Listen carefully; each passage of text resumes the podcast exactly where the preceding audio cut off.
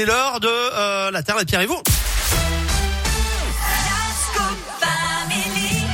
Avec donc vous, Philippe Lapierre, bonjour. Bonjour à tous. Après Pékin Express, nouvelle aventure pour Fanny et Jérémy, des anciens candidats dont on se souvient. Oui, vous vous souvenez certainement de ce couple de Châtillon sur Chalaronne, dans l'Ain près de Lyon, qui était en finale du jeu de M6 en avril. Ils ont frôlé la victoire à 5 minutes près.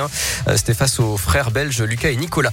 Alors cette fois, la photographe et le caméraman se lancent dans le tournage d'une série documentaire sur la nature et plus précisément sur les espèces à préserver. Le premier épisode va les conduire très bientôt au Botswana, à la découverte du Licaon, ce chien sauvage africain avec son drôle de cri. Ah mais c'est horrible, ça fait... Oh là là. Oui, c'est le Licaon qui a donné son nom à l'association et c'est assez étrange, Licaon électrique. On a choisi le Licaon parce que c'est un animal sauvage qui, par exemple, contrairement à beaucoup d'autres, vont pas abandonner. Les autres vont s'entraider, ils vont partager la nourriture, ils vont aider les blessés.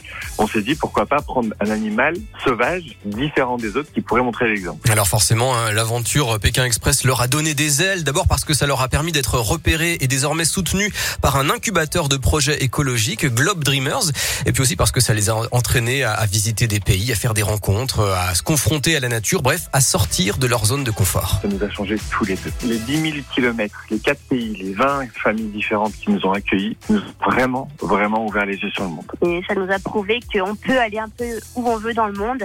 On ne sera jamais perdu. Il faut vivre des choses et au pire, on revient en France, Mais voilà. On a envie de filmer le monde entier et la confiance, elle a été gagnée grâce à Pékin Express. Voilà, Fanny et Jérémy, parents de 2 filles qui ne comptent pas s'arrêter là. D'autres épisodes sont en préparation sur les coraux notamment. Alors si vous voulez soutenir ce projet, aidez les associations qui défendent le Licaon. Rendez-vous sur radioscoop.com. Il y a une campagne de financement participatif. Ça ressemble à une hyène un peu.